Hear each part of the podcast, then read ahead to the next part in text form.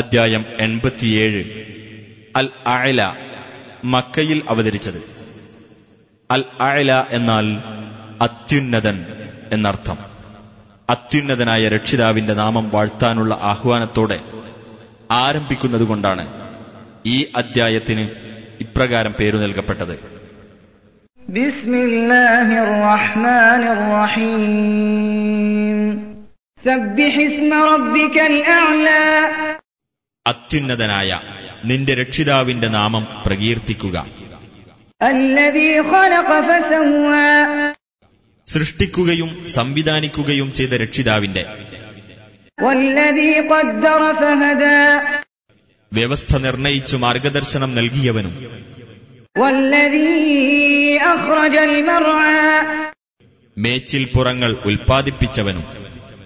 فجعله غثاء أحوى എന്നിട്ട് അതിനെ ഉണങ്ങിക്കരിഞ്ഞ ചവറാക്കി തീർത്തവനുമായ രക്ഷിതാവിന്റെ നാമം سنقرئك فلا تنسى നിനക്ക് നാം ഓദിത്തരാം നീ മറന്നുപോകുകയില്ല إلا ما شاء الله إنه يعلم الجهر وما يخفى അള്ളാഹു ഉദ്ദേശിച്ചതൊഴികെ തീർച്ചയായും അവൻ പരസ്യമായതും രഹസ്യമായിരിക്കുന്നതും അറിയുന്നു ونيسرك لليسرى കൂടുതൽ എളുപ്പമുള്ളതിലേക്ക് നിനക്കു നാം സൗകര്യമുണ്ടാക്കിത്തരുന്നതുമാണ് فذكر إن نفعت الذكرى അതിനാൽ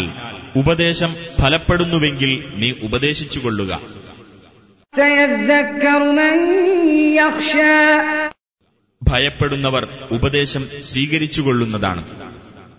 ويتجنبها الأشقى ഏറ്റവും നിർഭാഗ്യവാനായിട്ടുള്ളവൻ ആ ഉപദേശത്തെ വിട്ടകന്നു പോകുന്നതാണ് الذي يصلى النار الكبرى വലിയ അഗ്നിയിൽ കടന്ന് എരിയുന്നവനത്രേ അവൻ ثم لا يموت فيها ولا يحيا പിന്നീട് അവൻ അതിൽ മരിക്കുകയില്ല ജീവിക്കുകയുമില്ല قد أفلح من تزكى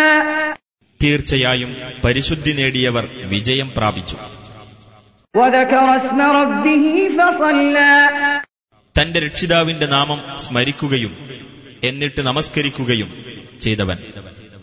بل تؤثرون الحياة الدنيا പക്ഷേ നിങ്ങൾ ഐഹിക ജീവിതത്തിന് കൂടുതൽ പ്രാധാന്യം നൽകുന്നു والآخرة خير وأبقى പരലോകമാകുന്നു ഏറ്റവും ഉത്തമവും നിലനിൽക്കുന്നതും إن هذا لفي الصحف الأولى തീർച്ചയായും ഇത് ആദ്യത്തെ ഏടുകളിൽ തന്നെയുണ്ട് صحف إبراهيم وموسى